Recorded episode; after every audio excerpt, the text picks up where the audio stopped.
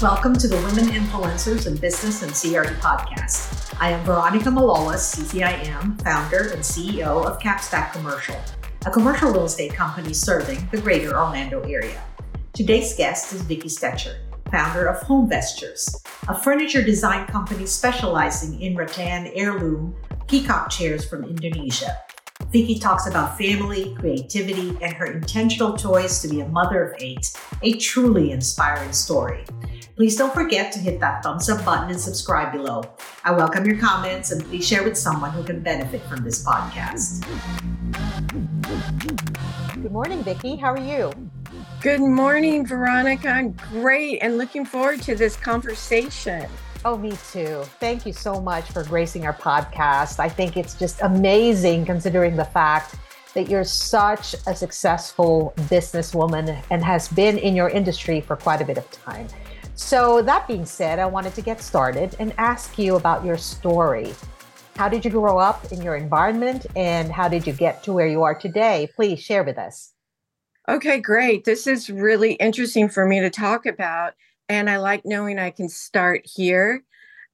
I was born in Hawaii. My mother was a professional hula dancer, and my father was a starving Hawaiian artist, mid century artist. And they fell in love during the time of Don the Beachcomber in Waikiki. Nice. So it was, I, I don't know if you're familiar with Don the Beachcomber, but it was just where where everybody wanted to be when they didn't have to be doing something. So it was the hangout, it was the luau on the beach, it was the huts, it was the drinking, the partying, and that was the scene. And so Don the Beachcomber became like a really big thing, and it's coming back actually. So at three years old, my parents decided to take my sister and I to Las Vegas and relocate. Hmm it was not long after we moved there, probably two years, that my parents separated. And my father left. My heart was broken. Later on in life, life, I found out that he actually was imprisoned for embezzlement, which then broke my heart even further. I found myself wanting to understand my father because he had such a profound impact on my life. He he had a clothing store, a men's clothing store, and I as I said he was an artist, but he was also like the one in our home that made it beautiful. So he would paint the rooms and he would hang things on the walls and I would be the one that would like be sitting on the paint machine turning the switch on and off he would build playhouses for my sister and I and patios. And so, in the short time that we were together as a family, he had impressed all of these things on me. It wasn't really my mom, it was my dad. And then he left. And then later on, after he got out of prison and he started, I don't know, getting his life together a little bit, he got really unhealthy and he died. And my sister and I, we ended up going to California after receiving the call that he had died. And when we got to the place where he had been cremated, they handed me like a Walmart bag with his denim jeans and his shoes. And then they gave me a, a plastic box with his ashes. Wow. And so it's just, you know, it's so interesting. He drove himself to the hospital and he died alone. And I I have to say that that's probably one, you know, that whole scenario in my whole childhood is what led me to what I'm doing in my life and on my path. And it's very tempting to to make family values important. But after going through this as a child, I had decided that I wanted a home and I wanted it to be a certain way. I wanted there to be food. And I went all in. I met my husband and we did not even French kiss before we got married. So, and this is a girl that grew up in Las Vegas. Okay. So, yes, I French kissed before I got married. But when I met my husband, it was no French kissing and it was no sex. And we dated for three months. We got married. Three months later, we sat down, set some goals, and it was like, what do you want to do? Well, let's have a family. Okay, how many kids do you want to have? Well, how about if we have eight kids? And this was me talking. How about if we have eight kids and we'll adopt one? And it's like, okay. And then he started going to university and I got pregnant. Wow. That's and cool. after how, how young was he and you? We were both in our married? we were both in our early 20s and we set the goal every single year to have a baby. It was crazy. So, did you was, have do you have I children? had seven children. So oh, I had four girls and three boys. And wow. the adopted one ended up being Indonesia, where I ended up going to build my business, which is home vestures.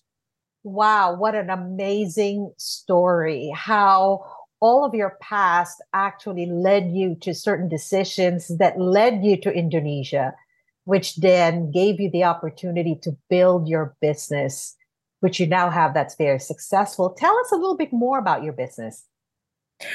Eh, yeah, it's just so interesting because I look I look at kind of that the life that I had before my business and it was you know me as a homemaker and wanting to create this space that was beautiful and that didn't look like it was being overrun by in, by my kids you know and then people that would come over that were really heavy. And they'd sit in my furniture and I'd be like oh my gosh you're going to break my chair and so what led me to my business was was I I I knew I loved making homes beautiful and but I just really wasn't figuring it out. So one day I snapped a picture of a bunch of like Goodwill rattan chairs at my daughter's place and it went viral. Mm. And it really upset me because I thought, damn, I have been styling up a storm here at my house. I've been photographing this, I've been doing all these things, and I'm so far off the mark. What is it?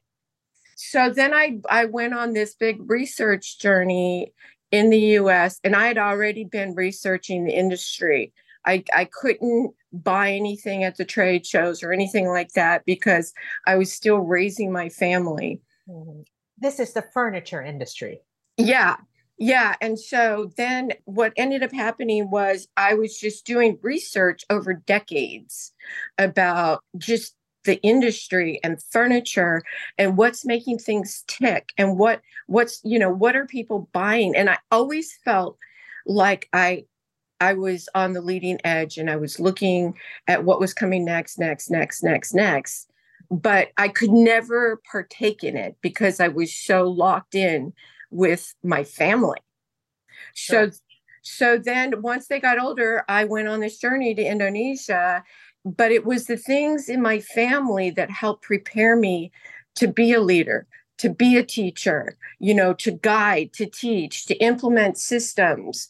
It was me managing my own family that set me up. I mean i i did all kinds of things like um, shakespeare theatrical productions where i directed them and those the, all those things helped me for when i went there to put my hand on the dial of peacock chair making, which is what Home Vestures put its focus on. And I was able to turn the dial on quality. Wow, that's that's really amazing.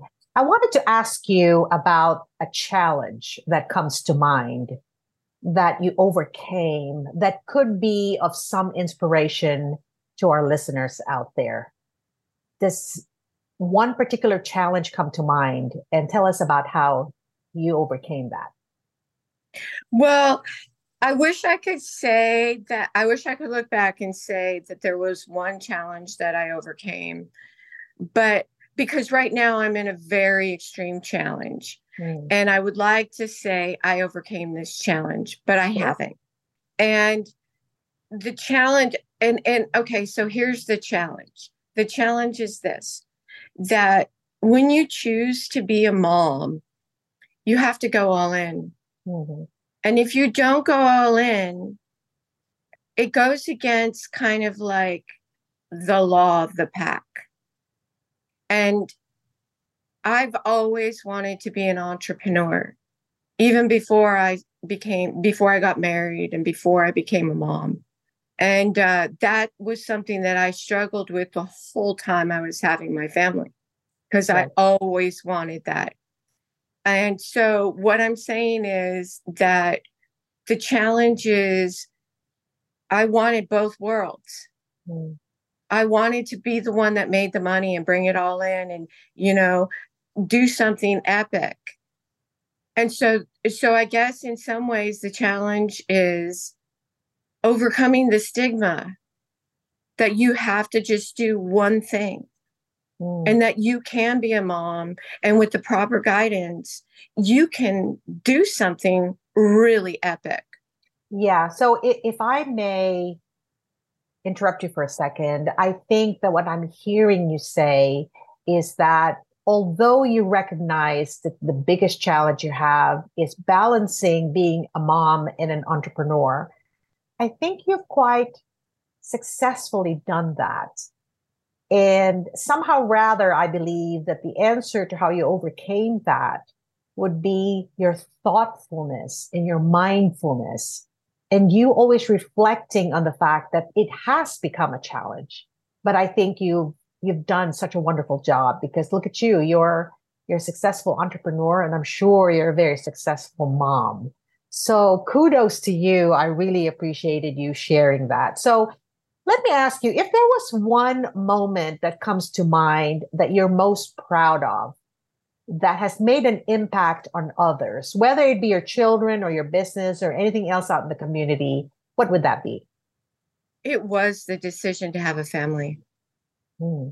And I mean, I was just nominated for Lux Life, you know, and I I have a really cool meeting with Design Miami for their next event mm-hmm. you know and i've i've i've straight straight straight into my career it led me to really really great opportunities and i i just i i have to say it's my family it prepared me in ways that i know that the world doesn't acknowledge mm-hmm. but i mean i've taught people to read mm. i've taught people to drive you know wow these are these these are just common tasks that are hard to do as a parent but in some way they readied me for my career in a way that was where I didn't have to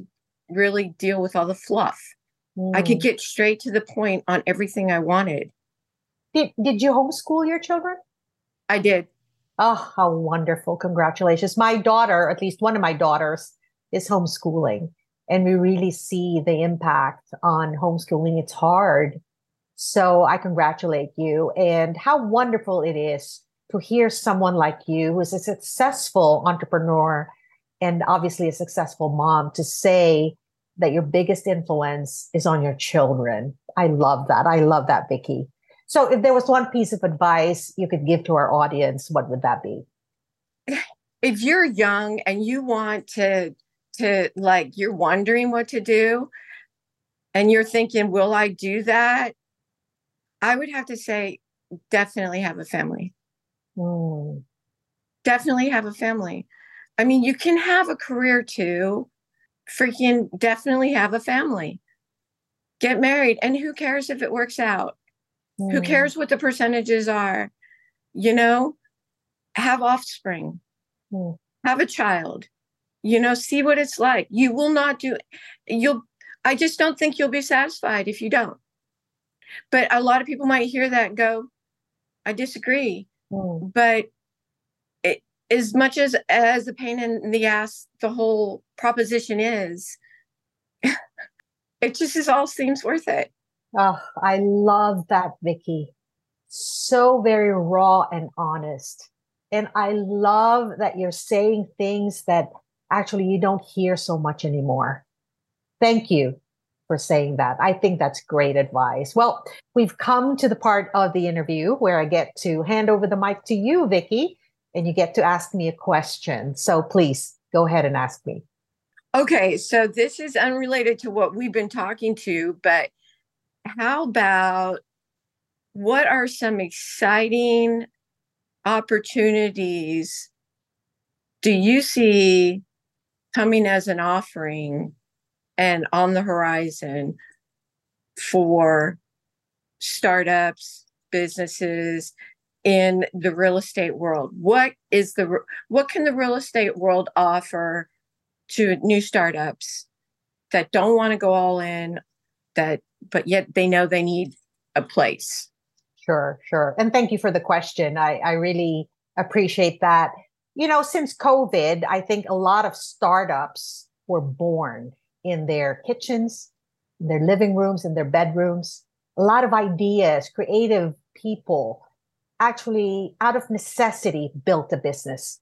And I think that at some point, when you become successful as a startup in your garage or your kitchen or your living room or your bedroom, there comes a point where you're going to need to establish presence in a particular market area.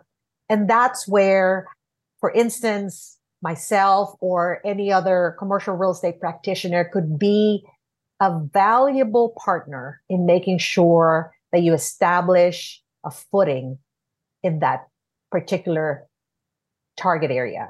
So you and I both know that building a business and of course getting into commercial real, real estate space, which now requires overhead, is a very complex stage of someone's business. And so you will need, for instance, a consultant or someone who you trust that will be able to guide you through that process. Because there are many things out there that would be complex for a startup or a business owner to actually try to manipulate or to overcome because they do not have that experience behind them. So that would be the answer to my question, to your question.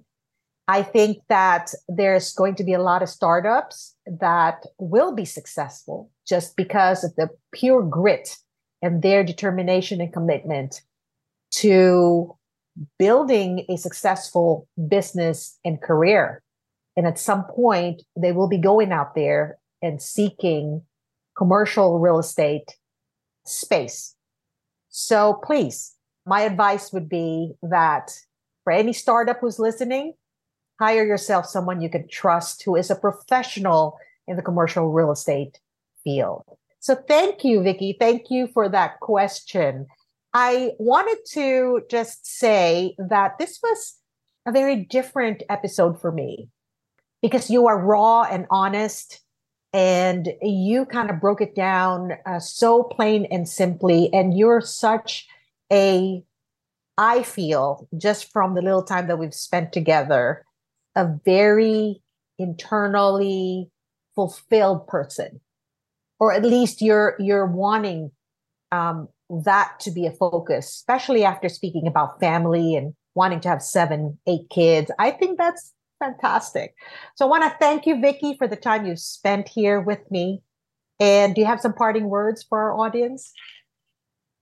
I just wanted to add that I had also worked with inmates in mm. the Delaware prison for the course of over 20 years on furniture projects. Wow. And and so a lot of, you know, a lot of my ref- and that came from my father. And so, you know, I have reflected a lot on creativity and home and all these values that I still that are so important to me today simple values.